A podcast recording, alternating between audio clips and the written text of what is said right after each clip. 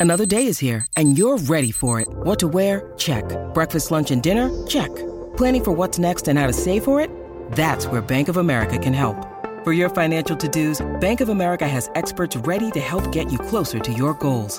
Get started at one of our local financial centers or 24-7 in our mobile banking app. Find a location near you at bankofamerica.com slash talk to us. What would you like the power to do? Mobile banking requires downloading the app and is only available for select devices. Message and data rates may apply. Bank of America and a member FDIC.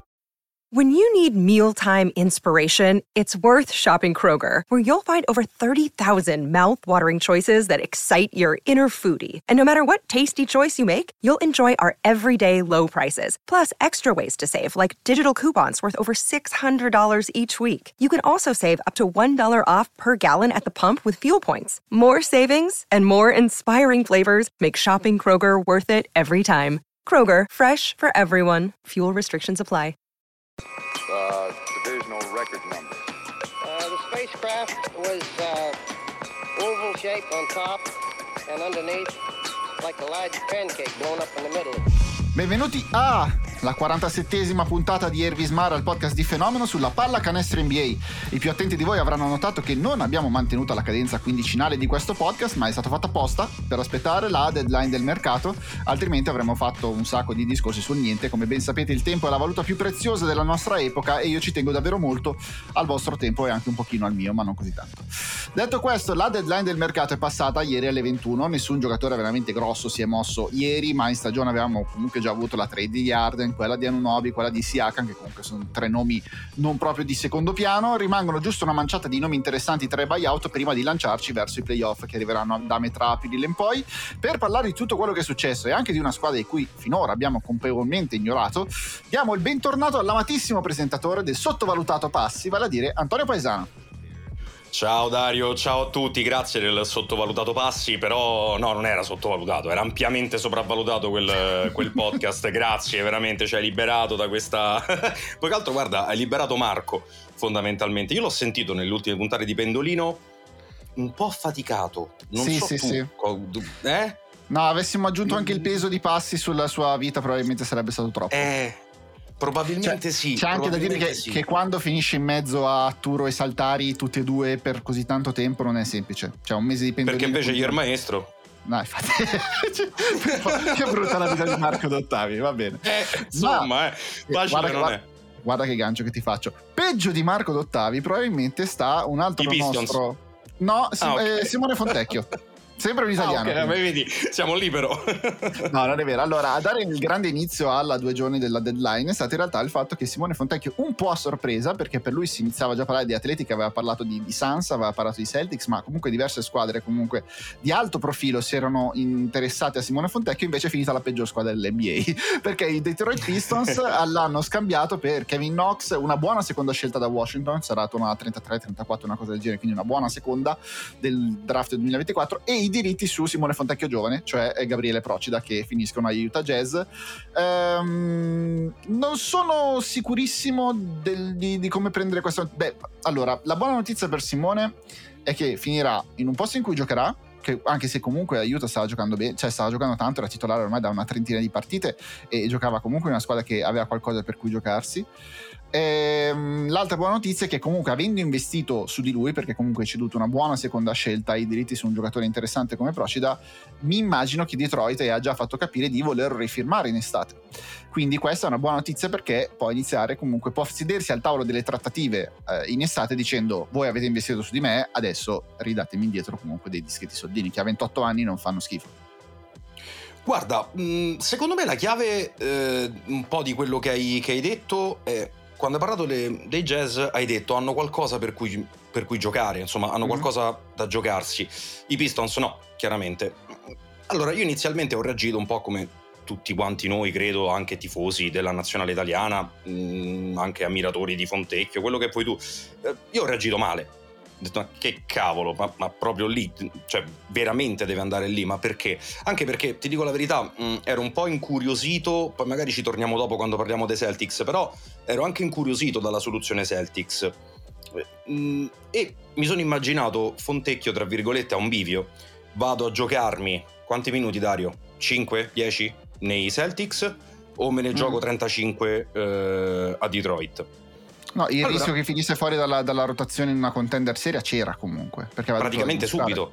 Sì, sì. Esatto, praticamente subito, giochi fino ad aprile, giochi un paio di mesi, poi mh, gi- già i Celtics hanno fatto capire mh, di non volere, eh, come dire, mh, inzuppare troppo nel- nella, nella panchina, non vogliono sfruttarla molto, non la possono neanche sfruttare molto, poi ne parliamo meglio, però diciamo che sì, avrebbe smesso di giocare abbastanza presto.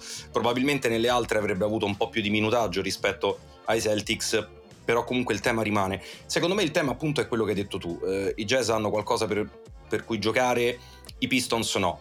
Paradossalmente, per un giocatore arrivato in NBA comunque l'altro ieri, Mhm. eh, può essere importante, può essere eh, importante per uno sviluppo personale andare poi a avere 35 minuti a partita, ma di che qualità? Di bassa qualità ovviamente per l'interazione con i compagni che non me ne voglia nessuno, è, è sotto gli occhi di tutti, i Pistons sono quelli che sono. Eh, però mh, la possibilità di prendersi tanti tiri, la possibilità di prenderseli senza la responsabilità di doverli mettere per forza, il mettersi anche perché allora guardando il roster di Detroit, mh, migliori difensori sul perimetro di Fontecchio? Ehm, pochi, posso che adesso capire il roster di Detroit dopo, dopo tutti gli scambi che hanno fatto, Guarda, tutti i giocatori che hanno tagliato, non io è un po' l'ho guardato, io un po' l'ho guardato, diciamo che se non è il primo è il secondo. No, hanno aggiunto, Ecco. hanno aggiunto come Quentin Grimes, che è un buon difensore sul perimetro. Secondo, nel suo ruolo. secondo. Infatti il primo Grimes secondo me, secondo me, eh, Sì, sì. poi magari sbaglio, secondo me il il secondo è Fontecchio, che sulla palla eh, mi sembra molto intenso, molto intenso e questa sua intensità, ora che cosa succederà? Detroit quando affronterà mh, con contender, fringe contender, comunque, giocato- eh, comunque squadre con giocatori importantissimi eh, sul perimetro, ci sparerà contro probabilmente Fontecchio.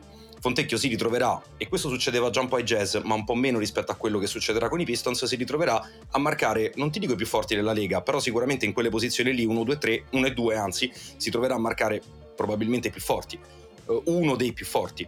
Eh, questo difensivamente, offensivamente ne abbiamo già parlato, si potrà prendere tanti tiri senza andare a pensare, oddio lo metto, adesso non lo metto, devo metterlo perché la mia squadra è una contender e bisogna, mh, bisogna avere un certo tipo di rendimento. Ecco, il giocare senza pressione potrebbe essere per lui mh, importante come lo è stato però mh, Dario e su questo poi magari facciamo un ragionamento se ti va come lo è Mhm. stato anche per altri giocatori italiani che sono arrivati in NBA prima di lui perché tu hai nella mente il Marco Bellinelli che vince il titolo con gli Spurs però era un Marco Bellinelli che arrivava da già quanti anni di NBA? 6-7? Oddio, lui è entrato nel 2007, draft 2007, in mezzo a Bargnani e Gallinari, ed era il 2014 quando ha vinto, quindi comunque erano 8 Esatto. anni, 7 anni. 6-7 anni più o meno, Sì, sì. ok? 6-7 anni e negli anni precedenti dove aveva giocato nei Warriors senza più o meno nessuna possibilità, aveva giocato in, in- in diverse squadre che non avevano eh, addosso la pressione di dover fare determinati risultati, quantomeno non sempre, quantomeno non come eh, poi è stato con gli Spurs chiaramente, è arrivato agli Spurs con una maturità anche cestistica che secondo me, magari sbaglio, però secondo me viene anche dal periodo di ok, vaffanculo tiro, vediamo come, vediamo come va, difendo su questo molto forte vediamo come va a finire. Alla fine migliori, migliori, migliori, ti trova una contender, ti mette per carità lì nell'angolo a sparare triple, però ti dà fiducia, ti dà minuti. Mhm. Ecco, è un percorso che mi augurerei per un, per un ragazzo come Fontecchio, anche per la nostra nazionale. Poi possiamo fare anche, se vuoi, gli esempi, ma sono sbagliati per caratteristiche più che per percorso. Possiamo fare anche gli esempi di Bargnani, paradossalmente, e di Gallinari, che hanno avuto tante responsabilità, in realtà loro fin da subito, nelle loro squadre. Bargnani chiaramente per il numero della scelta, Gallinari per quanto era forte. Quindi secondo me può essere in realtà mh, qualcosa di molto positivo anche per la nostra nazionale e per lui come, mh, come giocatore può essere importante avere Fontecchio non ti dico come primo violino, ma anche come secondo violino di una squadra, ok, scarsa, per carità, è vero, ma una squadra che lo dovrà mettere in campo per 30 minuti a partita almeno. No, poi comunque cioè, Detroit in ogni caso c'è mm, adesso il- ha- ha- è 4-4 nelle ultime 8, che sembra poco, Mm. ma per una squadra che fino a quel momento era 4 vittorie e 39 sconfitte è tantissimo, cioè nel senso negli ultimi, nelle ultime due settimane hanno vinto lo stesso numero di partite che hanno vinto nei primi tre mesi di regular season. Mi stai dicendo remontata quindi, eh? Mi stai No, dicendo dicendo remontata? remontata. Eh, comunque sono andati a vincere a Sacramento e a Portland eh, per cominciare una- una- una- un giro a est a ovest che adesso comunque li porterà contro i Clippers, contro i Lakers, contro Phoenix, contro Indiana, insomma non semplicissimo. Ehm, di Detroit eh, ti, ti, ti, aggiungo però che sul perimetro nel ruolo di Fontecchio ha anche eh, Hazard Thompson che invece è un difensore della Madonna. Non mm, ha assolutamente idea di cosa fare in attacco, però è un difensore della Madonna. Comunque lui gli toglierà probabilmente un po' di minuti perché comunque su Hazard dovranno, dovranno puntare. C'è Droy Brown che è arrivato da Minnesota, spero e credo che comunque eh, punteranno più, Fontecchio, più su Fontecchio che non su Troy Brown, anche se capire che cosa vuole fare Monty Williams in questa squadra non è semplicissimo. C'è anche Ivan Lo Fournier. Dovrebbe capire lui per primo, probabilmente. Eh, esattamente, c'è anche Ivan Fournier che è stato liberato dal gulag e... di, di Tom Thibodeau. Ivan Fournier, te lo ricordi? Non conosco. Ok, non conosci, perfetto. E c'è anche Shake Non lo cerco su Google bisogna un po' ricostruire tutto quanto, però ha un pochino più di senso che l'idea comunque deve essere di mettere attorno a Kate Cunningham e attorno a J.D. Ivy che finalmente ritroverà ha ritrovato un po' di spazio e ha ricominciato a far vedere che comunque c'è del talento in Jaden Ivy, eh, di aggiungere dei tiratori che possono aprire il campo e in quello Fontecchio può, può sicuramente dar loro una mano perché in questa stagione sta tirando molto molto bene. C'è stata un'altra mossa Ma di Utah 20 Jazz. 20 minuti che... secondo te, scusami, 20 minuti sì. secondo te ce li avrà? Sì, 25 pure, secondo Beh, me. Sar- sarebbe stupido da parte, di, da parte di Piston non darglieli. Eh, eh, esatto, io quello sto dicendo, secondo poi, me. Poi Monty Williams vai a capire, eh. Cioè, Monty Williams è quello che ci ha messo tre mesi di regular season per capire che doveva mettere la palla in mano a Jaden Ivy. Ed è già De Navi che comunque su questa, che, che comunque ha questa squadra invece la quinta scelta assoluta del draft di due anni fa, eh, su di lui, quindi non è proprio l'ultimissimo. Ma io ho la mia idea su, su, Monty, a lui non va, semplicemente non va di, di stare lì, quindi, quindi, fa quelle scelte. Eh, Mi sono convinto di questo. Cioè, aggiungo una cosa sui jazz che hanno fatto un'altra mossa che non mi ha convinto tantissimo, cioè che è quella di cedere Kelly Olinick e Ochai Akbaji a Toronto in cambio di una prima scelta draft e lo, lo, capisco perché comunque se prendi una scelta per due giocatori che comunque sono marginali nella tua rotazione, eh, Otto Porter e Kira Lewis che vabbè sono due, due contratti. Io non, non nel senso, eh, Utah è lì è al decimo posto nella Western Conference. Ha avuto anche delle buonissime partite recentemente. Eh, hai ceduto un titolare, hai ceduto un altro giocatore di rotazione come Olinik, che per ora era importantissimo nella rotazione, e un giocatore su cui comunque stavi minimamente puntando come Akbaji. È vero che hanno 57 milioni di giocatori che non stanno vedendo il campo, tra cui la scelta numero 9, eh, Hendricks, nell'ultimo, dell'ultimo draft. Però, nel senso, se Seminchi, se avesse fatto una scelta del genere, avrebbero crocifisso, mi è da pensare. Cioè, veramente Danny Ainge non gliene frega niente sostanzialmente di vincere delle partite. E Danny Ainge, te lo ricordi? Dovresti saperlo. Neanche no. lui niente? Niente. No. Benissimo. Come Fournier. E Danny Ainge come Fournier sarebbe il titolo di una puntata bellissima. Però non lo so, non, non, non ho capito perché... Sì, ok, una prima scelta al draft, guadagni un altro asset però non, non, non, non, mi è piaciuto tantissimo il fatto che i Jazz non abbia, abbiano ceduto invece di quantomeno mantenere una squadra che aveva trovato una sua conformazione, anche perché Willardi è un signor allenatore e quindi credo che un modo per farli giocare li troverà comunque e le squadre che sono dietro di loro, che al momento sono Golden State e Houston, non avranno vita facile per rimontarli, però mi sarebbe piaciuto che fossero rimasti un po' più così. Eh, Ma, sempre guarda, per rimanere lì, lo sai, no, dai, dimmi su Jazz. Eh, no, no, no, in realtà mi, mm, mi volevo soffermare su Olinik un attimo. Uh-huh. Tu hai detto giustamente un giocatore di rotazione su cui presumibilmente insomma si stava anche un po' puntando, vero? Eh, non, era, non, era, solo questo però, Olinik era sul taccuino di molte squadre, secondo me. Sì. Soprattutto un paio di contender mi vengono in mente. Mm, una è tutta verde, non so se hai presente. Uh-huh. Eh, ecco, mh, mm, mi sembra che abbiano sprecato l'occasione di monetizzare un asset che era molto interessante per qualcun altro. Mi sembra più che altro questo. Sì, tu hai ragione, mm, il, il, il tuo discorso non, non, fa una piega e sono d'accordo. Eh, prima scelta, peraltro, bisogna pure vedere sì, Quale? no, è tipo la ecco, seconda diciamo meno eh. favorevole tra un gruppetto di quattro eh. squadre, tipo eh, sarà quella di OKC, quindi sarà tipo la 26, la 27, una roba del genere. Eh, e esatto, peraltro loro hanno diverse ha, scelte in quella zona del draft, i Raptors, quindi questa potevano tranquillamente cederla, però comunque non, non, non mi ha convinto particolarmente per No, se tu che non la devi prendere probabilmente, eh. nel senso tu la cedi chiaramente, ma poi l'altro non la deve prendere nel momento Per il draft che è il 2024 mm, eh. e per quanti giocatori comunque giovani hanno nella rotazione i jazz, forse si poteva... Potevi ottenere di più da Olinic Nick, secondo me, so, soprattutto con lo stipendio che ha. È comunque in scadenza. Però, nel senso, è un brutto segnale che dà alla squadra. Più che altro, questo non, mm. questo non mi ha convinto particolarmente. Pur di mantenere il fatto che hai vinto una trade a livello di asset. Allo Perdere, stesso modo. Eh, boh, forse sì, però anche lì cosa ci mm. fa? Un'altra nonna scelta in un draft de- che, in cui sostanzialmente non si sa neanche cosa scegliere alla 1, figurati alla 9. Ad oggi, eh, un ipotetico play-in, i Jazz partono dietro parecchio parecchi. Sì, sono decimi, sono decimi devono Eh, rimontare no, i no, ma Lakers. al di là di quello, proprio come forza di squadra, come, come qualità, quello che c'è, quello che fanno, come sono Certo. rimasti soprattutto. Ah, ecco, a maggior ragione non ho capito cosa vogliono fare i Toronto Raptors. Eh, non ho capito perché. eh, va bene, avevano, avevano questo surplus di scelte in quella zona lì. Ok, investire quella scelta lì per Olinic e Agbaji. Boh, va bene, Olini che è canadese, lo riprendi, anticipi la free agency, quindi hai i suoi bird rights per poterlo rifirmare in estate. Sì, ok, ma cosa te ne fai veramente di Kelly Olinic?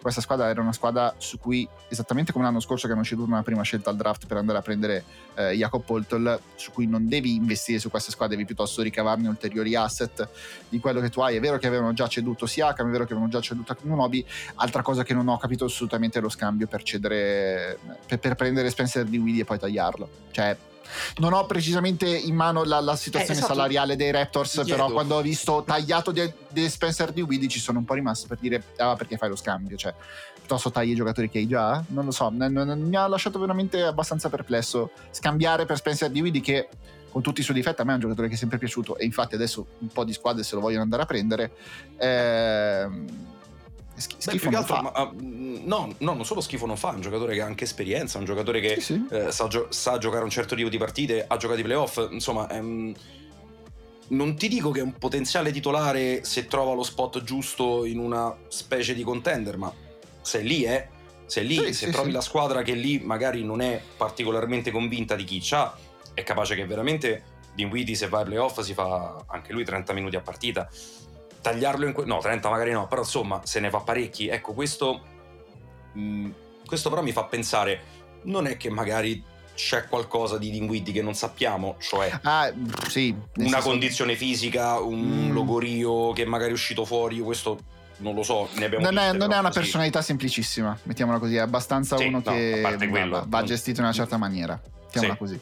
Però per dire adesso... perfetti per lui. No, No, non possono. Lo so, lo so, lo so, lo so, lo so, Aggi- aggiungiamo questa cosa, per- anche perché i Pistons non l'abbiamo detto che hanno tagliato Gallinari, cioè hanno trovato il buyout per Gallinari, hanno tagliato Killian Hayes, che era praticamente titolare per loro fino al E giorno anche prima. su Gallo tu mi confermi che non solo non si può, ma lui non ha neanche No, no, eh, no, lì poi, poi.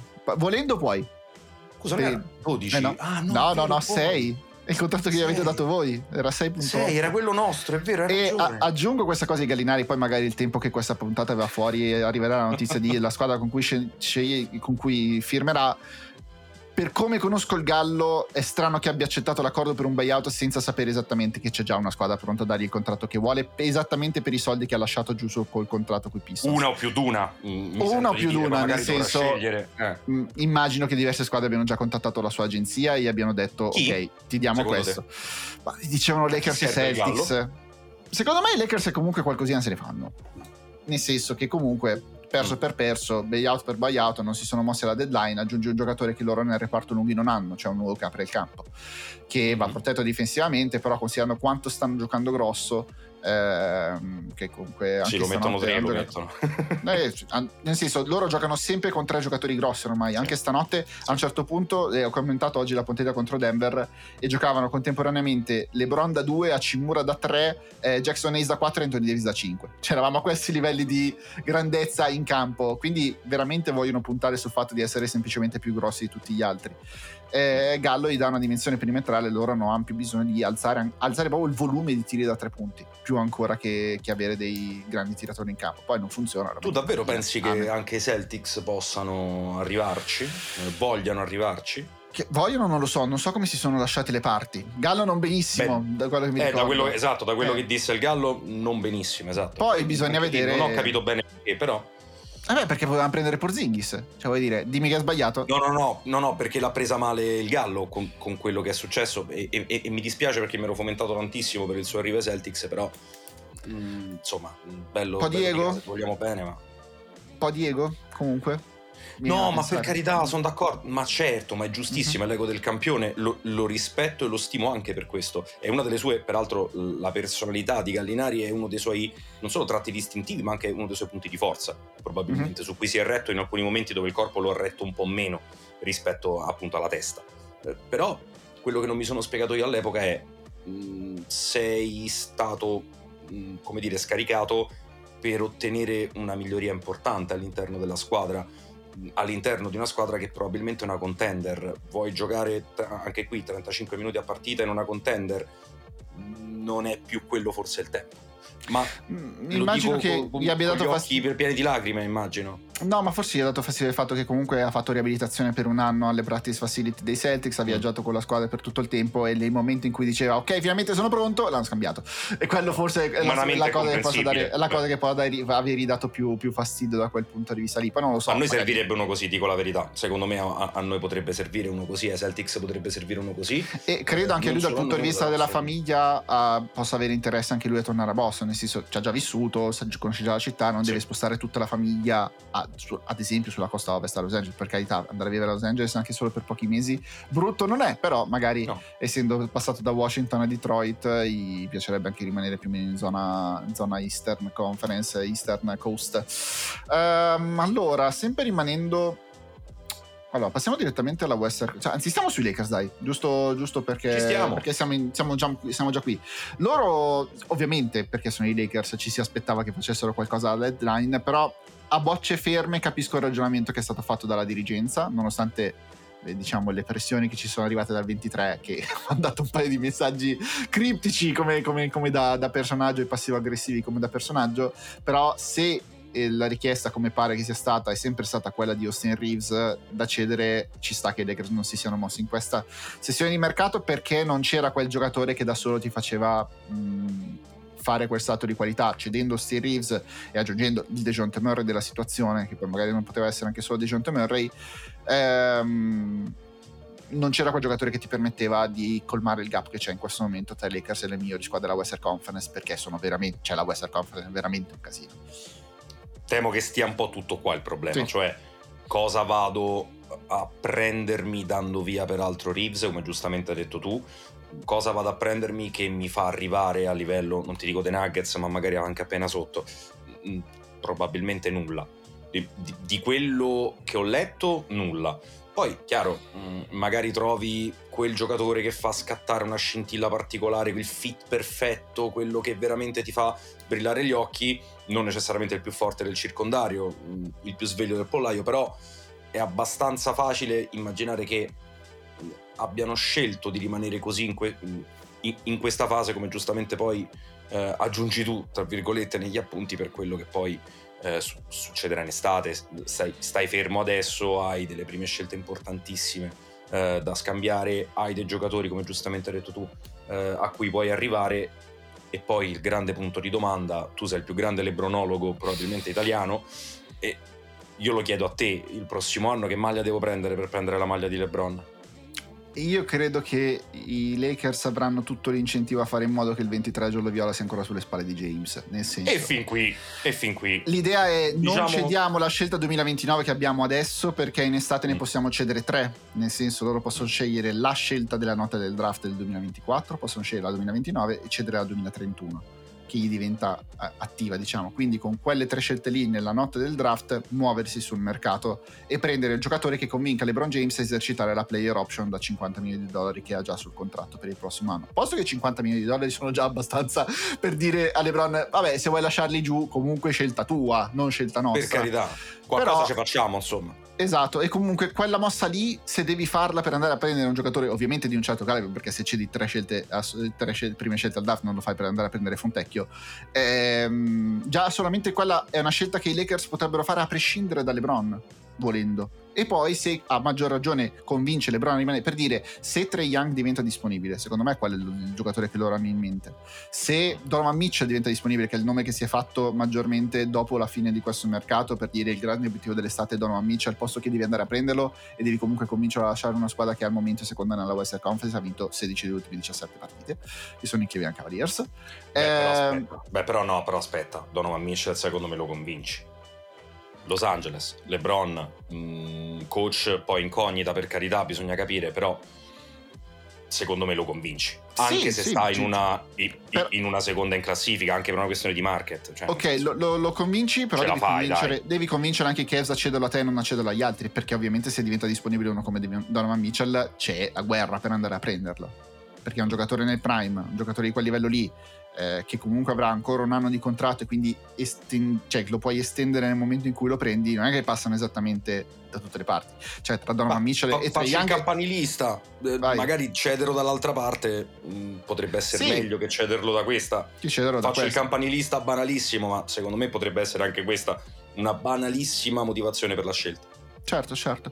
Però nel senso, vedere l'idea è la, la nota del draft è il 20, tra 26 e 27 se non mi sbaglio, il 28 LeBron deve, scegliere, deve fare la sua scelta se estendere, cioè se esercitare la player option oppure no. Quelli saranno i giorni caldi per capire se Mhm. crede ancora che a Los Angeles si può fare qualcosa oppure no. E ovvio il contraltare è che stai sprecando comunque una buona stagione di LeBron James.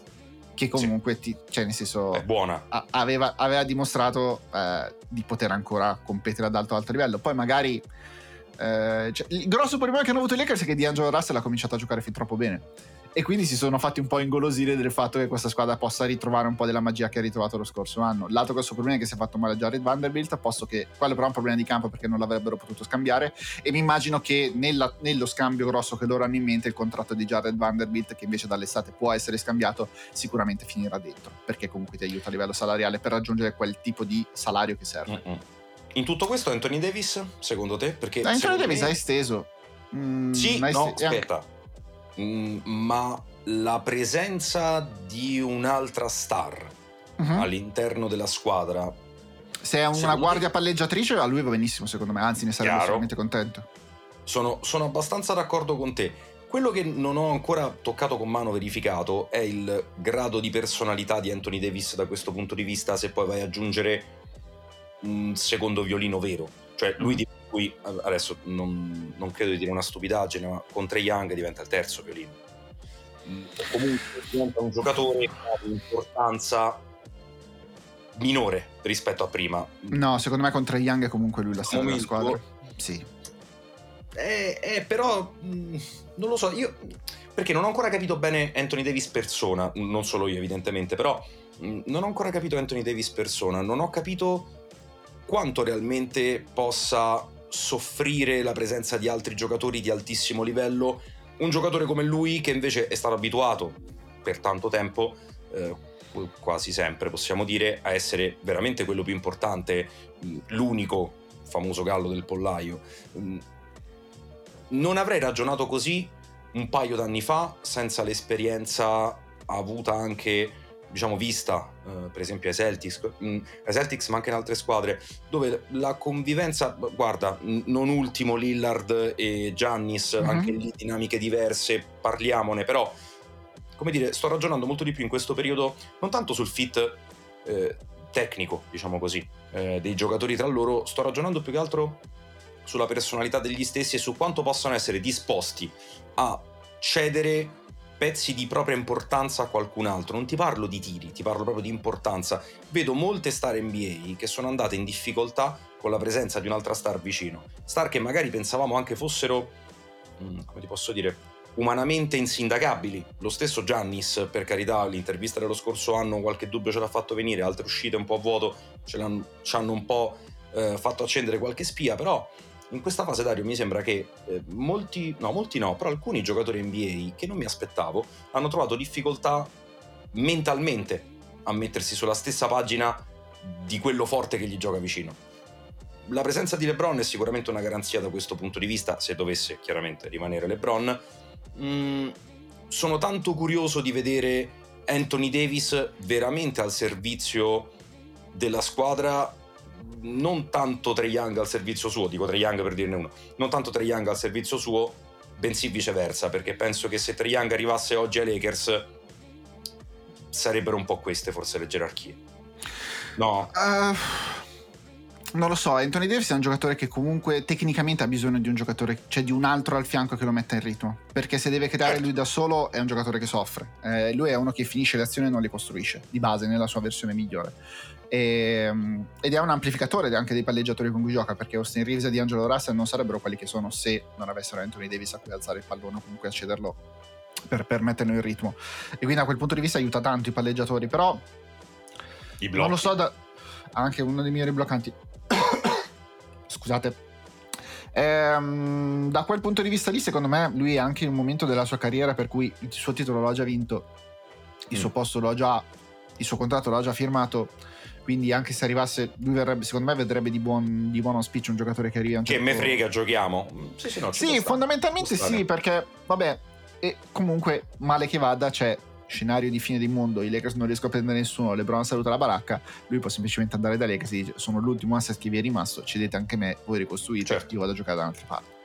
Non è uno scenario così impossibile, perché comunque la strada che hanno i Lakers per ritornare su in betta in betta è veramente molto lunga e LeBron comunque entra nell'anno dei 40, non ci puoi fare niente.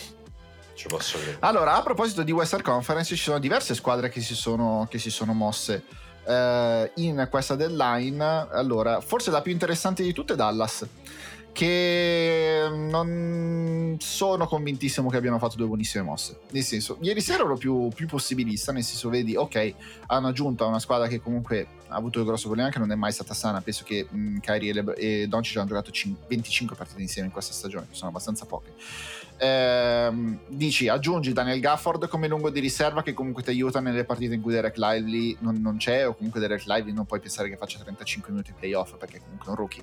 Aggiungi PJ Washington che è sicuramente un upgrade rispetto a Grant Williams però il prezzo che hai pagato per andare a prendere è stato veramente molto alto in termini di scelte e in termini di nel senso per andare a prendere Grant Williams avevi pagato uno swap con i San Antonio Spurs 2030 che già rischia di essere pesante e dopo quattro mesi hai dovuto liberarti di Grant Williams perché non lo sopportava più nessuno all'interno dello spogliatoio di, di, di Dallas eh, cedendo ulteriori scelte al draft. Quindi loro hanno, scelto, hanno perso il controllo del draft diciamo credo dal 2027 in poi e dal 2027 può diventare free agent Luca Doncic. Quindi diciamo che se le cose vanno eh. male con questa squadra, e non hai esattamente preso Anthony Davis, cioè nel senso hai preso comunque due giocatori come PJ Washington e Daniel Gafford che se a Kid gira in 5 minuti non li fa vedere il campo a playoff. Quindi hai investito tanto del tuo futuro, quasi tutti gli asset che ti rimanevano per due giocatori che comunque hanno tutto da dimostrare in un ambiente competitivo, perché le cose che abbiamo visto di PJ Washington e Daniel Gafford sono scatte nel piattume più totale, cioè di Washington e di Charlotte, due squadre ultra perdenti. Competitive per cosa però? Perché mh, i Mavericks, allora, io, io GM dei Mavericks sono contento se Dallas arriva, dove? Ai playoff? Sì, se arriva tra, tra le prime sei, se, se, riesce in qualche modo a recuperare, non credo Phoenix, quanto piuttosto Sacramento o New Orleans, quindi andare direttamente ai playoff senza dover passare dal play-in e poi cercare di approfittare del fatto che magari Minnesota playoff non è solidissima, che magari OKC è un po' più gestibile rispetto a Clippers e Nuggets che in questo momento mi sembrano ingestibili per loro. E poi il fatto che arrivate ai playoff, Doncic e Irving devono fare Doncic e Irving. Su quello non si ecco. discute. Cioè, io, io là, poi volevo, là, poi volevo, arrivare. Eh, allora, eh, i Mavericks ragionevolmente possono sperare, da quello che insomma vediamo, da quello che credo anch'io, eh, possono sperare di arrivare al massimo sesti, come hai detto tu. Non penso che di più eh, non possano aspirare. Poi chiaramente poi vediamo chi ti capita ai playoff e non ti dico che è probabile che esce al primo turno, ma è possibile, quantomeno mm. possibile, guardando anche eh, quelle che ti stanno sopra. Eh, Dallas per me sta rimandando da troppo tempo eh, una decisione importante intorno a, a Luca Doncic. Eh, la scelta non è tanto, ovviamente, follia, cioè neanche a parlarne, me ne privo non me ne privo, un mostro, un'ira di Dio, però eh, il ragionamento su Luca Doncic non può passare per Kyrie Irving. Ora, al di là della gag, ehm, lo detesto e va bene, però eh, al di là della gag, se il tuo percorso per portare Doncic il più vicino possibile a, non ti dico vincere un anello, ma ad arrivare alle, alle finali di conference, se il tuo percorso passa per PJ Washington, Gafford, Kyrie eh, a suo tempo e comunque un roster che per carità è fatto di buoni, anche ottimi eh, giocatori a tratti, ma giocatori che sostanzialmente non hanno neanche un, neanche un centesimo magari a volte dell'esperienza che può avere il career Irving di turno, eh, che può avere anche Doncic, nonostante sia molto giovane, si è arrivato in NBA altrettanto giovane comunque dopo, eh, dopo l'Eurolega. A me sembra che questo percorso qui che stia facendo eh, Dallas sia un rimandare continuo a a un all-in. Nel senso, si stanno avvicinando a quel momento che secondo me è molto pericoloso per le squadre come Dallas. Eh, si stanno avvicinando a quel momento in cui dici, vabbè, faccio la follia eh, la pazzia vera e propria, ho un paio di occasioni sul mercato, me le vado a prendere, però mi vado a compromettere tanto il futuro e una parte del futuro di Dallas è già compromesso. Eh sì, quello è fatto. Loro non è che hanno la, non hanno la mossa di fine di mondo per dire i Bucks che cedono tutto quello che hanno per Drew Holiday, non ce l'hanno più quella mossa lì. Non hanno più Stanno abbastanza magari- asset. Magari stanno mettendo da parte qualche giocatore, per citare Pendolino, giocatorino, eh, Mm. che non è mm, una cosa così negativa, ecco da dire. Magari stanno mettendo da parte quel giocatorino eh, per provare a scambiarlo in un secondo momento, per provare ad avere anche magari dei, mm, eh, degli stipendi allettanti per qualcuno. Ne vedo un paio io all'interno loro, del loro roster che possono essere magari interessanti, non adesso. Io sto già ragionando sul prossimo anno, una contender ti può venire a chiedere questo o quest'altro pezzo. Ecco, non vorrei che i Mavericks stiano andando incontro a questo. Questo mi dispiacerebbe non tanto per Dallas che chi se ne frega, mi dispiacerebbe per Doncic. È un giocatore che, per carità, ha un sorrisone fino a qua, ma ti ha già fatto capire più di una volta che non è questa la dimensione non solo in cui vuole giocare, ma in cui dovrebbe giocare. Ah, no, certo. Non è Eh, questa situazione, loro ragazzi. purtroppo non è possibile, più- scusami Dario, Vai. non è possibile che Luca Doncic allora, possiamo dire che Doncic è ragioniamo così al bar mh, davanti a un grappino io e te. Doncic è il terzo giocatore più forte dell'NBA? Top 5 Per essere- sicuramente. Mm. Ok, facciamo i primi 5. Quante volte è riuscito a competere? Non ti dico per il titolo, ma più o meno andarci vicino? Solo quando è arrivato in finale di conference 2022 e quando c'era E Branson. abbiamo visto com'è andata però. Eh sì, ha Eh, perso contro Golden. State. Eh sì. No, è poco, è il, poco, il poco. quinto giocatore più forte dell'NBA, seppure, seppure fosse il quinto, e per me non è il quinto, seppure fosse il quinto giocatore, non può avere quella dimensione lì di squadra, perché gli altri che sono intorno a lui, i primi quattro, non ce l'hanno quella dimensione lì. Lui è l'unico e non è possibile. No, no, no, questo ne, ne- sono convinto che, che i, i Mavericks dovrebbero essere. Cioè, eh, ascoltavo oggi il podcast di, di Sam Vecini, Game Theory Podcast, che loro dicevano qual è il terzo miglior giocatore del Dallas Mavericks? Che comunque ti chiedi, ti, ti rimani- forse siamo già a Derek Lively, eh? Ed è un rookie. Io poi non saprei soprattutto- risponderti. Eh, so- è veramente una domanda complicata. E poi dicevano, mettiamolo in paragone, pigliamo un giocatore qualsiasi dei quintetto di Denver. Ok, Jokic e. Murray, ok. Dal terzo in poi, Aaron Gordon sarebbe il terzo miglior giocatore? No. Sì. Chi ti pare? Esatto. Michael Porter dai. Jr. sarebbe il terzo miglior giocatore? Eh, Certo. che Davis Caldwell Pope, figuriamoci, cioè tutti sarebbero il terzo miglior giocatore di Dallas Mavericks. Quindi Eh, parti sì. già veramente a, a- a una situazione di svantaggio bella grossa rispetto a comunque il top della Western Conference. E quello è il livello. Bastava a prendere anche i Suns per fare questo esempio, eh. Anche sì, ovviamente. Bastava prendere anche i insomma, il terzo dei Suns. Non Eh, ti dico i Clippers certo. che vabbè, eh, hanno quei tre mostri, figurati. Però tutte quelle che stanno sopra, tutte. Ma ti dico forse pure i Pelicans. No, i Pelicans sono Mm, profondissimi, figurati.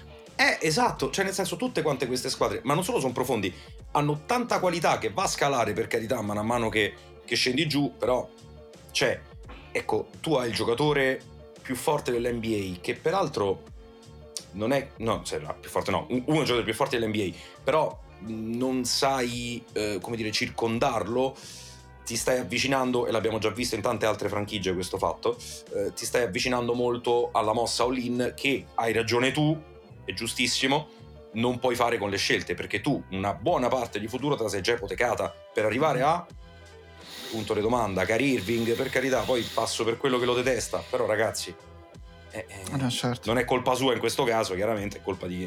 però, insomma, male male. Hey, it's Kaylee Cuoco for Priceline. Ready to go to your happy place for a happy price? Well, why didn't you say so? Just download the Priceline app right now and save up to 60% on hotels. So, whether it's Cousin Kevin's Kazoo concert in Kansas City, go Kevin, or Becky's Bachelorette Bash in Bermuda, you never have to miss a trip ever again. So, download the Priceline app today. Your savings are waiting. Go to your happy place for a happy price. Go to your happy price, Priceline. Allora, velocemente per il resto della Western Conference, poi passiamo un attimo a S che ci sono delle cose interessanti. Allora, Oklahoma City ha preso Gordon Hayward. Io sento parlarne come se fosse un cadavere. Secondo me, Gordon Hayward è un giocatore perfetto per loro. Allora, Eh, mi faccio anche se non brillare se qualcuno lo dice davanti a me. Mi faccio brillare se parlate così di Gordon Hayward. Ovviamente il cuoricino io ce l'ho ancora con quel, con quel maledetto biondino. Eh, no, è un, è un giocatore che non è assolutamente morto, lo dimostra. Per carità, non è più quello dei Celtics, appunto. Non è Certo. più quello eh, appena dopo il passaggio, che era un Ma giocatore... non gli viene richiesto di farlo. Cioè, no, senso, esatto, non deve farlo. Non deve farlo. Deve fare il, il Batum Supercharge, nel, cer- nel Esatto. senso... muovere il pallone se gli arriva e non ha un tiro aperto, tirare se il tiro è aperto, difendere su quello che gli capita senza dover per forza andare sul, sul miglior giocatore avversario, cioè comunque fare difesa di squadra. Eh, in quell'idea di pallacanestro che comunque hanno i, i, Thunder, cioè di shoot, dribble and pass, che tutti i cinque giocatori in campo devono essere in grado di farlo, per me Gordon Hayward è perfetto. E soprattutto ti permette di, ok, lunghi, cioè le squadre avversarie hanno messo il loro lungo in marcatura su Josh Giddy e lo stanno sfidando al tiro. Togli Josh Giddy, metti dentro Gordon Hayward e sei a posto. Non perdi così tanto a livello di playmaking, guadagni a livello di tiro, è un veterano, per me veramente una mossa perfetta anche perché non hanno ceduto praticamente niente per farlo. Um, sì, la cosa più importante che hanno ceduto è stata Micic che però non stava funzionando da loro anche da un punto di vista della personalità uh, ancora prima del punto di vista tecnico. Quindi a quel punto di vista... Lì... in termini di lettura. Sì, sì, sì. Mi sì, sembra sì. di dire, cioè, tu prima giustamente hai inquadrato un po' come giocano i Thunder, ho sentito peraltro che ne hai parlato eh, nella scorsa puntata. Uh-huh. Eh, chiaramente i, i Thunder in questo momento si stanno basando anche, non solo, però insomma sulla fisicità chiaramente dei loro, dei loro giocatori cardine, insomma sono, sono, quelli che sono, sono intensi, sono intensi mentalmente, eh, sono belli da vedere. Attualmente la squadra forse che guardo con, con più piacere in NBA, uh-huh. io ho dei gusti strani, eh, però è la squadra comunque che guardo con più piacere in NBA ed è una squadra che sì si basa sulla freschezza fisica di determinati giocatori, ma si basa anche sulle letture di questi uh-huh. giocatori che sono tutt'altro che banali. Queste letture non banali, allora... Mh, dove non c'è, diciamo così, uno spartito da leggere nota per nota, chiaramente c'è un canovaccio e tu devi andare un pochettino eh, a scegliere. Un giocatore come Gordon Hayward è oro in una squadra che fa questo.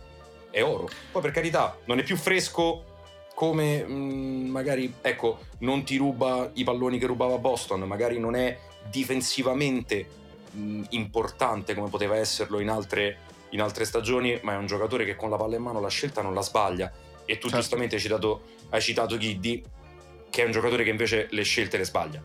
E, e, magari avere in quel ruolo un giocatore che ti può dare un po' di esperienza, secondo me è fondamentale per una squadra come i Thunder che si avvia ad avere dei buoni playoff, mi fermo. Esatto, mettiamo così. Eh, altro giocatore che una, darà una mano è Montemoris che è andato a Minnesota perché permetterà comunque di avere tra lui e Mike Colley 48 minuti in, nella posizione di playmaker di fosforo, cioè di idee, di non andare fuori che, ok ragazzi stiamo andando, stiamo deragliando perché Anthony Edwards si è preso un tiro passo, perché Carl Anthony Thompson si è fatto una penetrazione che non aveva alcun senso, ok ragazzi fermiamoci un attimo, giochiamo un pick and roll con Gobert centrale e rimettiamo un attimo a posto tutto quanto. Questo funziona solamente quando c'è Mike Colley in campo perché nelle partite in cui Mike Colley non c'è le cose deragliano totalmente, con anche aggiungendoci Montemorris spero che quei 48 minuti di, di idee di test nella, nella, posizione di point guard li aiuterà a sistemarsi. Denver è rimasta ferma. Minnesota prima? Vai. Ti stupisce? No, per la difesa che hanno no. Però comunque nell'ultimo Anche inizio anno l'avresti detto?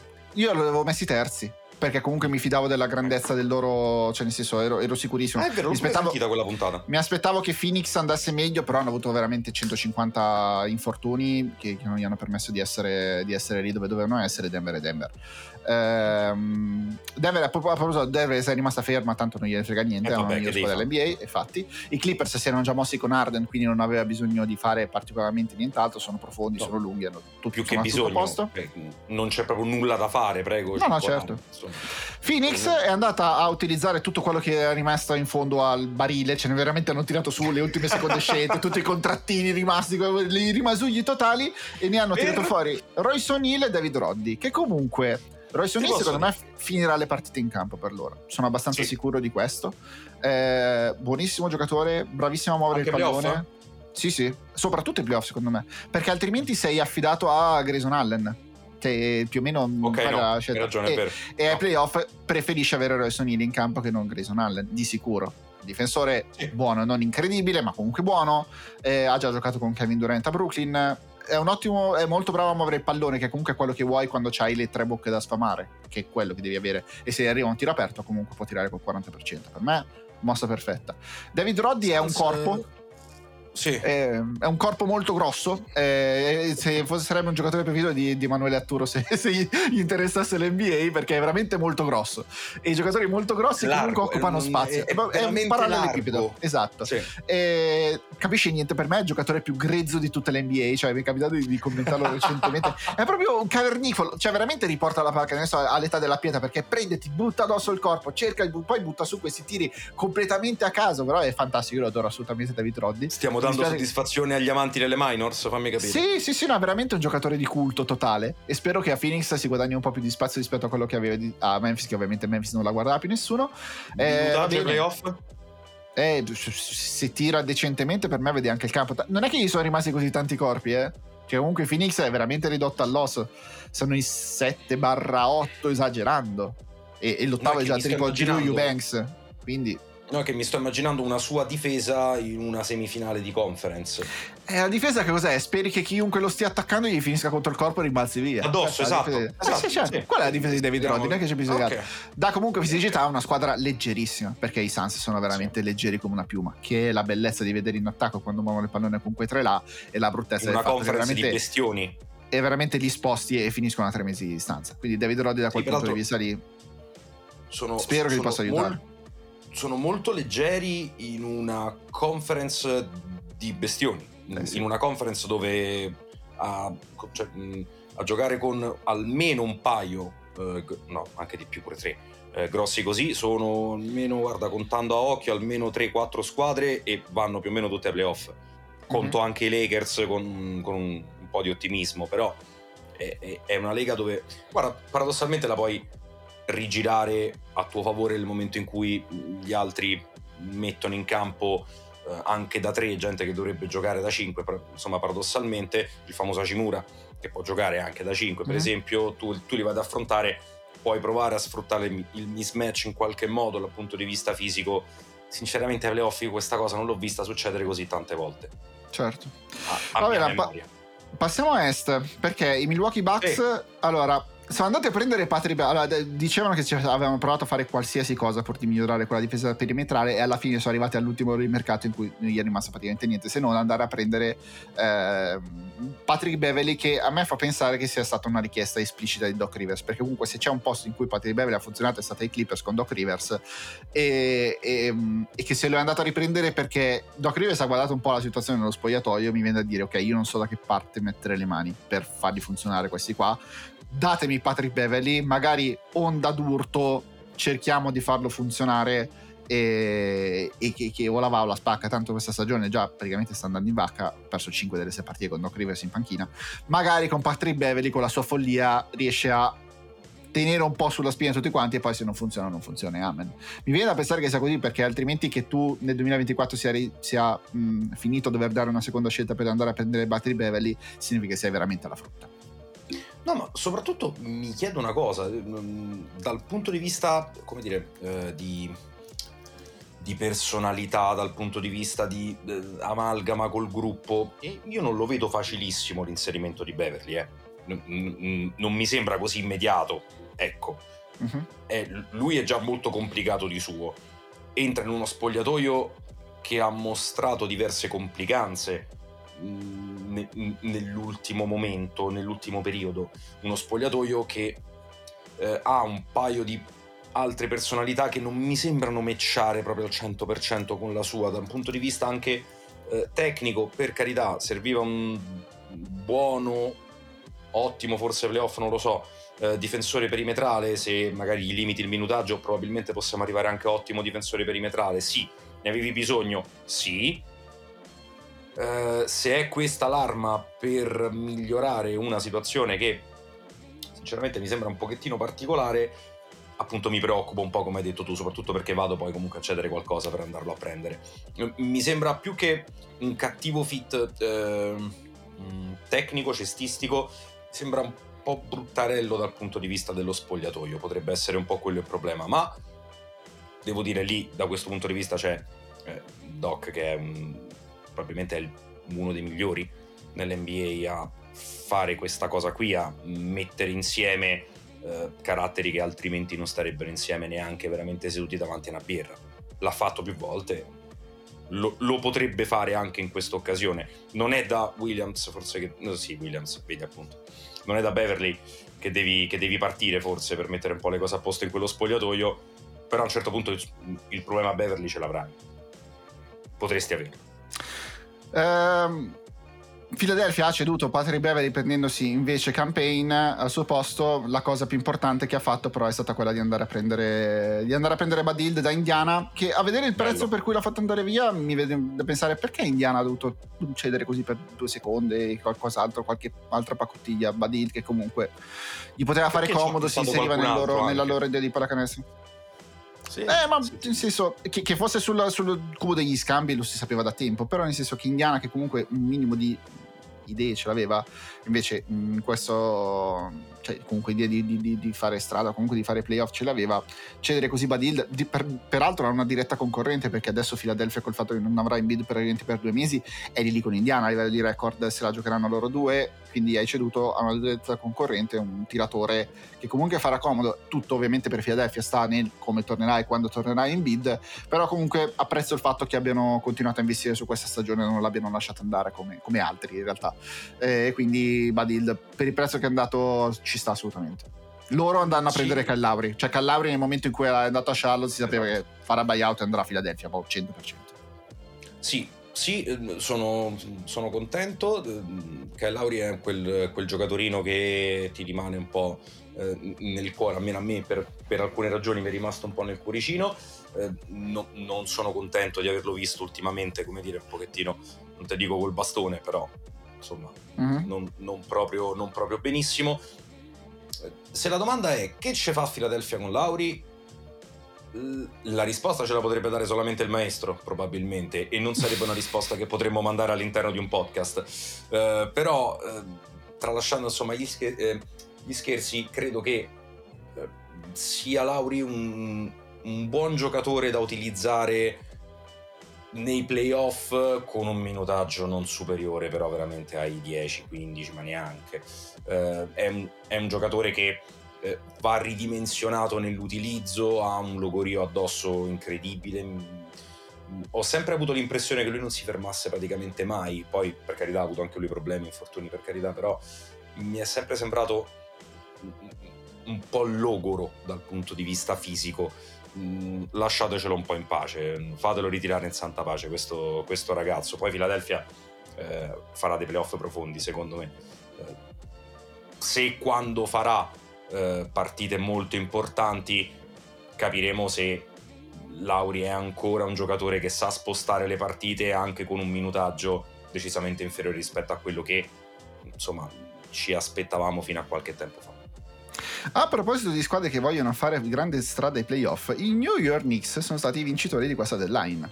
Perché comunque hanno ceduto praticamente a zero, perché non hanno dovuto neanche intaccare le prime scelte che avevano nel tesoretto, preso due giocatori molto utili che dovrebbero in teoria stare nelle grazie di, di Tom Thibodeau perché Alec Burks Thibodeau lo ha già avuto è stata una sua richiesta evidentemente perché si era trovato molto bene nel biennio che l'ha avuto dal 2020 al 2022 e comunque ti allunga, ti allunga la rotazione delle guardie di cui loro avevano bisogno. Peraltro gli facevano portare parecchio palla quando era ai ai Knicks, che forse era il, il problema principale de- di tutti i giocatori che avevano, avevano tantissimi portatori di palla. Burks eh, farà quel ruolo lì nei, nei, nei, nei Knicks e probabilmente hanno preso forse il mio giocatore che si è spostato in questa deadline, che è stato Bojan Bogdanovic, che comunque ti aiuta a mantenere alto il volume di tiri da tre, che è una cosa che il nuovo Thibodeau vuole molto dalle, dalle sue squadre, specialmente in attacco che torna comodo specialmente in questo periodo di qui in cui comunque hanno Julius Randle fuori, hanno, hanno Nobi fuori, quindi hai comunque un giocatore NBA da posizionare nella posizione di tre, ti permette di avere flessibilità a livello di quintetti, loro hanno credo 10 giocatori, se anche Mitchell Robinson torna in tempo per i playoff, eh, da poter far ruotare nelle mani, a, nelle mani a Tom Thibodeau che ne utilizzerà di meno, però comunque hai 10 giocatori di cui ti puoi fidare e non sono in tante squadre che possono dire di poterla avere. Poi lui non è uno che affossa le rotazioni nei playoff, se non vado errato. No, cioè, nel senso, non è quel, quel coach che si affida a 5-6. Mm, sì, Dipende di quanti carità. giocatori si fida. Se si fida, li fa giocare anche tutti Bravo, quanti. Cioè, nel senso, esatto. a Chicago lui li faceva ruotare una second unit in cui si fidava e quindi giocavano in 10, cioè quella di Omer Rashik e Taj Gibson Sì. che andavano dalla panchina. Io ho Di pensato quelli si fidava in ho 10. pensato a No, certo. Però devi, cioè, però devi entrare nelle sue grazie. Se finisci fuori dalle sue grazie, come Quentin Grimes, non vedi più il campo. Per non dire mi Fournier che sembrano- vabbè. Però mi sembrano quasi tutti suoi, cioè nel senso, mh, tu giustamente Sì, sì. mi dici Burks è il suo, però pure gli altri mi sembrano, non ti dico immagine e somiglianza del tecnico, chi più chi meno, però mi sembra un roster che non solo è profondo da un punto di vista tecnico, lo possiamo guardare io e te, è un roster profondo dal punto di vista tecnico perché molti giocatori matchano con determinate cose che ti chiede mm, il, il coach. Da questo punto di vista, secondo me i Knicks possono essere una bruttissima carta per i playoff, perché una squadra così profonda ai playoff, anche inferiore come talento a almeno 3-4, no, no, no, no 3-4 no, però sì, diciamo 3 sicuramente, ecco i Knicks sono inferiori rispetto a tre squadre della, de, della Eastern Conference, ma possono un po' andare a sopperire una profondità che le altre non possono vantare o comunque che possono relativamente vantare, soprattutto sul discorso fiducia del coach nei confronti della second unit. Chiaro, dai, apriamo il grande capitolo dei Ogni Boston riferimento Celtics, è puramente casuale, era questo il gancio, eh. Arriva. I Boston Celtics hanno fatto due buone mosse, secondo me, ai margini, perché comunque non hanno voluto to- intoccare il record, cioè il nucleo di una squadra che comunque al momento in cui parliamo ha 39 vittorie e 12 sconfitte, quindi che cosa vuoi andare a toccare? Cioè, nel senso, Mm. la, la seconda squadra che ha perso di meno ha perso 16 partite, sono 4 in più dei Celtics, non è proprio pochissimo a questo punto della stagione.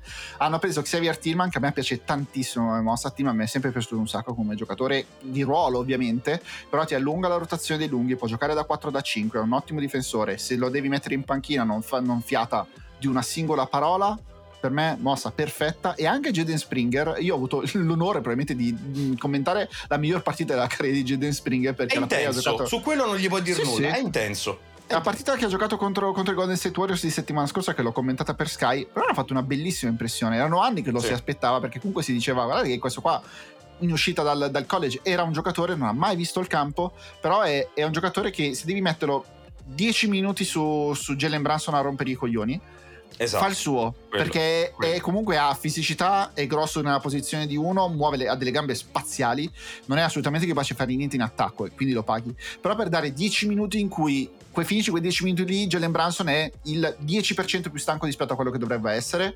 Basta, questo serve, non serviva altro ai Celtics.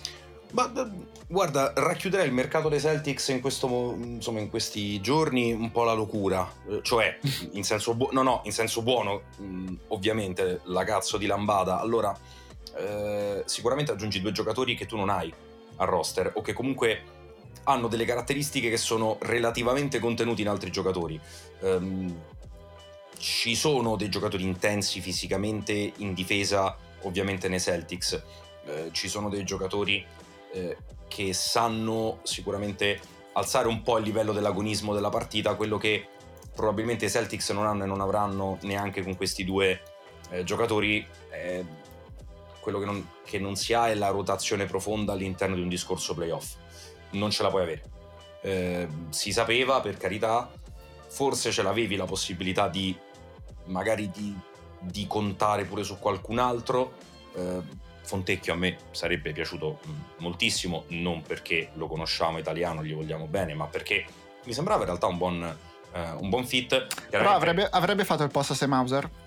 No, e io Eh, là volevo arrivare, quello esattamente. Non l'avrebbe fatto, non l'avrebbe fatto, mi sarebbe poi dispiaciuto, come abbiamo detto prima, far fare a Fontecchio 5 minuti a partita, eh, perché non li merita, perché ne merita di più nell'NBA di oggi. Eh, è un dato di fatto, se li era presi eh, ai Jazz, se li prenderà adesso eh, ai Pistons, raddoppiati probabilmente.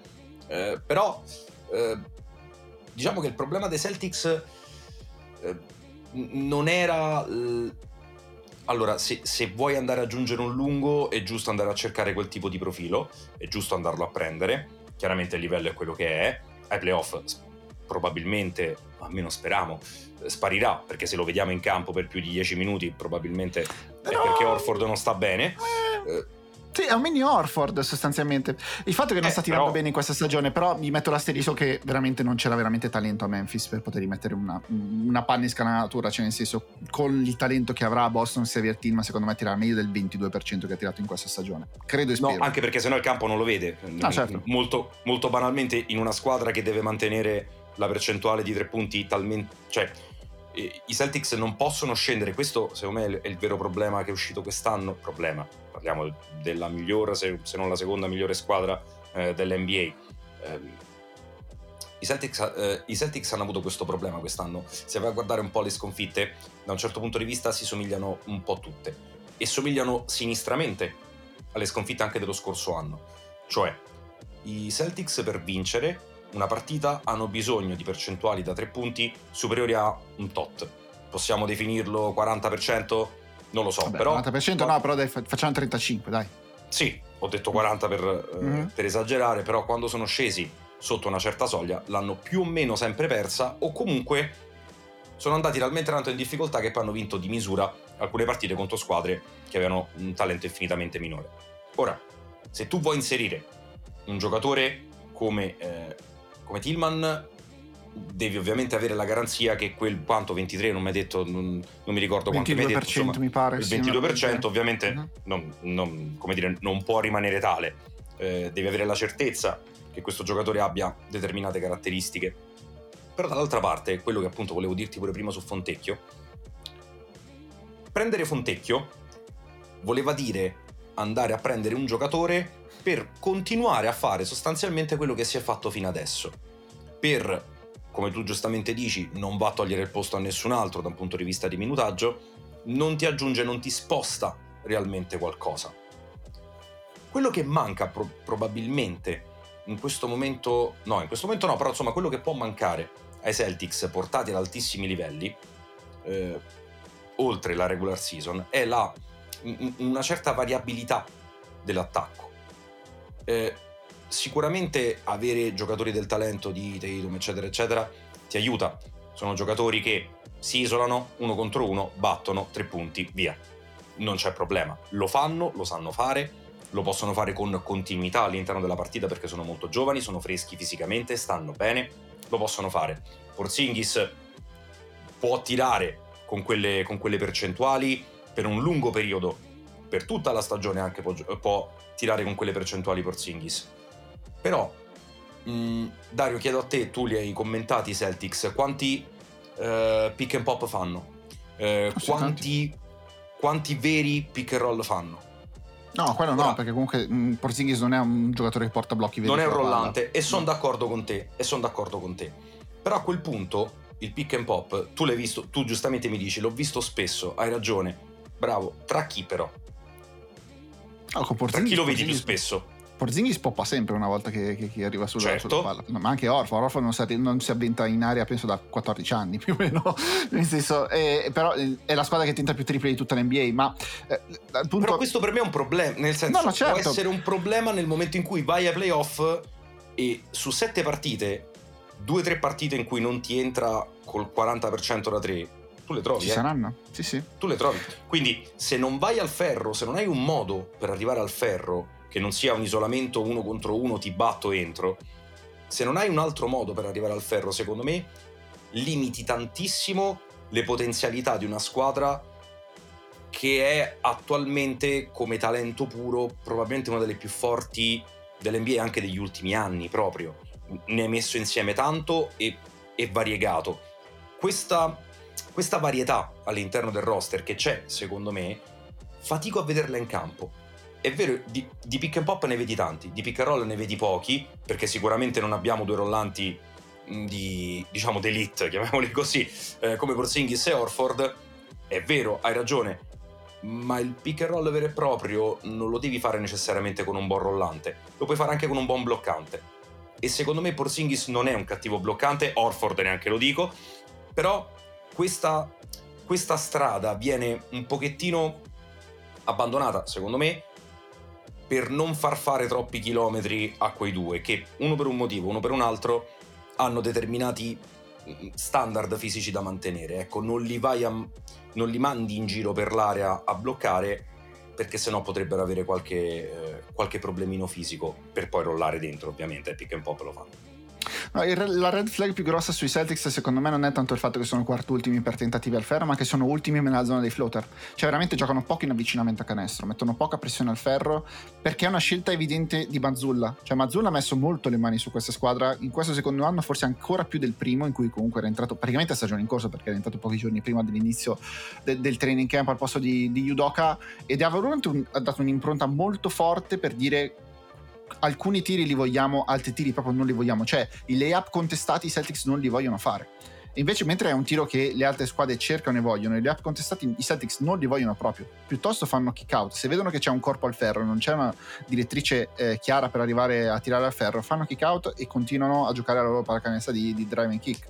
Se c'è un mismatch, lo vogliono sfruttare fino all'ultimo secondo. Ehm funziona perché comunque è, è evidente che i risultati di questa squadra eh, lo, lo dimostrano, però l'altra cosa è che forse ci sono un po' troppe aspettative per, come, per quanto sono partiti bene questi Celtics, nel senso si è detto un po' troppo, sono testa e spalle la miglior squadra dell'NBA. Secondo me non è così tanto la distanza. Anzi, secondo me Denver è ancora una squadra migliore rispetto a loro.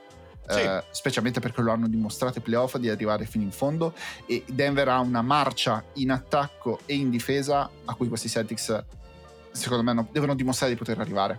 Sulla Eh, difesa ho qualche dubbio.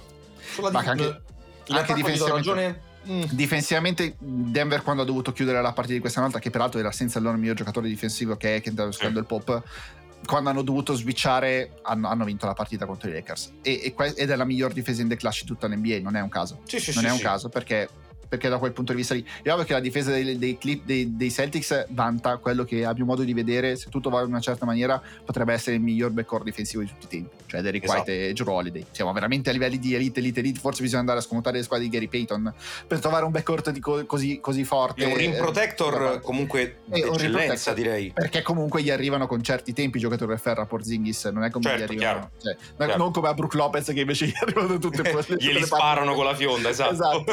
quindi nel senso c'è tante aspettative su questa squadra viene un po' troppo dato per scontato che vinceranno il titolo che non è così scon- non vin- non è mai scontato vincere il titolo Eh? però nel senso si diceva di ok se i, Lake- se i Clippers se i Celtics non vincono il titolo quest'anno è un fallimento totale calma Eh, no, calma. Mol- molta calma No. Ovvio, se non arrivano in finale per come si è sistemato l'Est in questo momento, sarebbe una grossa delusione.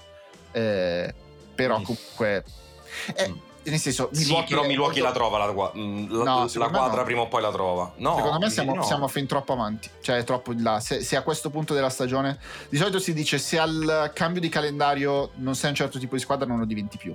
Secondo me i Bucks in questa stagione non sono, non hanno più, non essendosi neanche mossi sul mercato per cambiare un po' il volto di questa squadra, Troppa roba tutta insieme. Cioè, non, non so come a dirti. Mi, mi sembra strano. Mi sembra impossibile pensare che poi non trovino la quadra. Vabbè, comunque, mm, immagino che siano problemi loro. Io comunque ce n'ho un'altra di red flag sui, sui Celtics. vai dimmela e poi chiudiamo. No, sui liberi. Dici? Sui liberi. Ah, Sì. Non, lo- non lo so, Sì. aspetta, fammi, fammi vedere. Sì, perché allora io devo ricontrollare il dato perché questi dati che ho preso sono di qualche giorno fa quando dovevamo fare quando sì. dovevamo registrare il podcast. Devo ricontrollare se sono, No, se io sono vedo ancora questi. un 80.8 di squadra, settima miglior percentuale della Lega. No, no, non ti parlo di percentuale, guarda quanti. Ah, di numeri? Ah, no, beh, certo, sì, sì, sì. Eh, cioè, allora, in realtà quello che tu mi hai detto è la chiave. È una Mhm. squadra che fa molto bene liberi, fa molto bene, ne tira molti pochi. Sì, sì, ai, siamo playoff, ai playoff questa roba qui non si può fare. Mm, Ai, ai playoff l'importanza dei liberi è stata dimostrata, come dire, mm, anche ne- cioè veramente negli ultimi anni si è capito quanto sono importanti, quanto è importante attaccare il ferro per andare a tirare poi dalla lunetta. E, e peraltro ti ritroverai probabilmente, non ti dico in finale, ma comunque avanti nei playoff, ti troverai squadre che invece di liberi ne tirano veramente tanti. Loro punti facili, tu punti difficili, tu non vai al ferro, tu tiri da tre. Giochi, giochi molto purtroppo ogni tanto. Sì, giochi molto gli ISO con eh, Tatum che in questo momento eh, a 25 anni ha giocato X partite in più rispetto a tutte quante le altre star che si troverà davanti perché sarà un dato di fatto. Eh, Tatum ne ha giocate veramente tante quest'anno eh, e ne giocherà tante anche quest'anno, un po' per il regolamento, un po' perché ha 25 anni ed è anche giusto che sia così. Però ecco, tu avrai dei giocatori un po' più logorati, pure per questa voglia di Mazzulla di farsi notare durante la regular season, troverai dei giocatori un po' più logorati che dovranno fare i conti con un basket, a mio avviso, eh, molto dispendioso. Mm, Da un punto di vista di punti, i punti dei Celtics costano più fatica rispetto a, a punti di altre squadre. Per me la, la chiave può essere quella. Eh, I Celtics difficilmente trovano canestri facili se non correndo, e quella è una cosa che fanno bene. Ecco, se tu provi a correre va bene, ma ci sono delle squadre che poi ai playoff non, ti fa- non solo non ti faranno correre, n- non avrai neanche l'idea di farlo, probabilmente, perché corrono più forte di te, sono più freschi di te.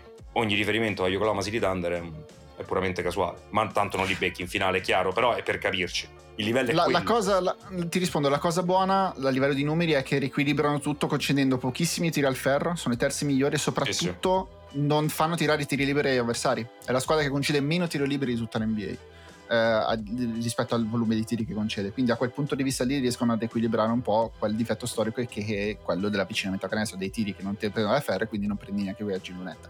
Tutte queste cose qui diciamo sono, sono collegate, però è, è, è, molto evidente quello che vogliono fare i Celtics in campo e poi vedremo se riusciranno ad arrivare fino in fondo. Io chiuderei qua e ringrazierei infinitamente Antonio Paisano. Grazie a te Dario, grazie a te e a tutti quanti i tuoi ascoltatori. E noi ci risentiamo tra un paio di settimane, direi durante la pausa per lo Star Game, anche per fare un attimo il punto di com'è la NBA alla pausa non ufficiale di metà stagione. Ciao a tutti!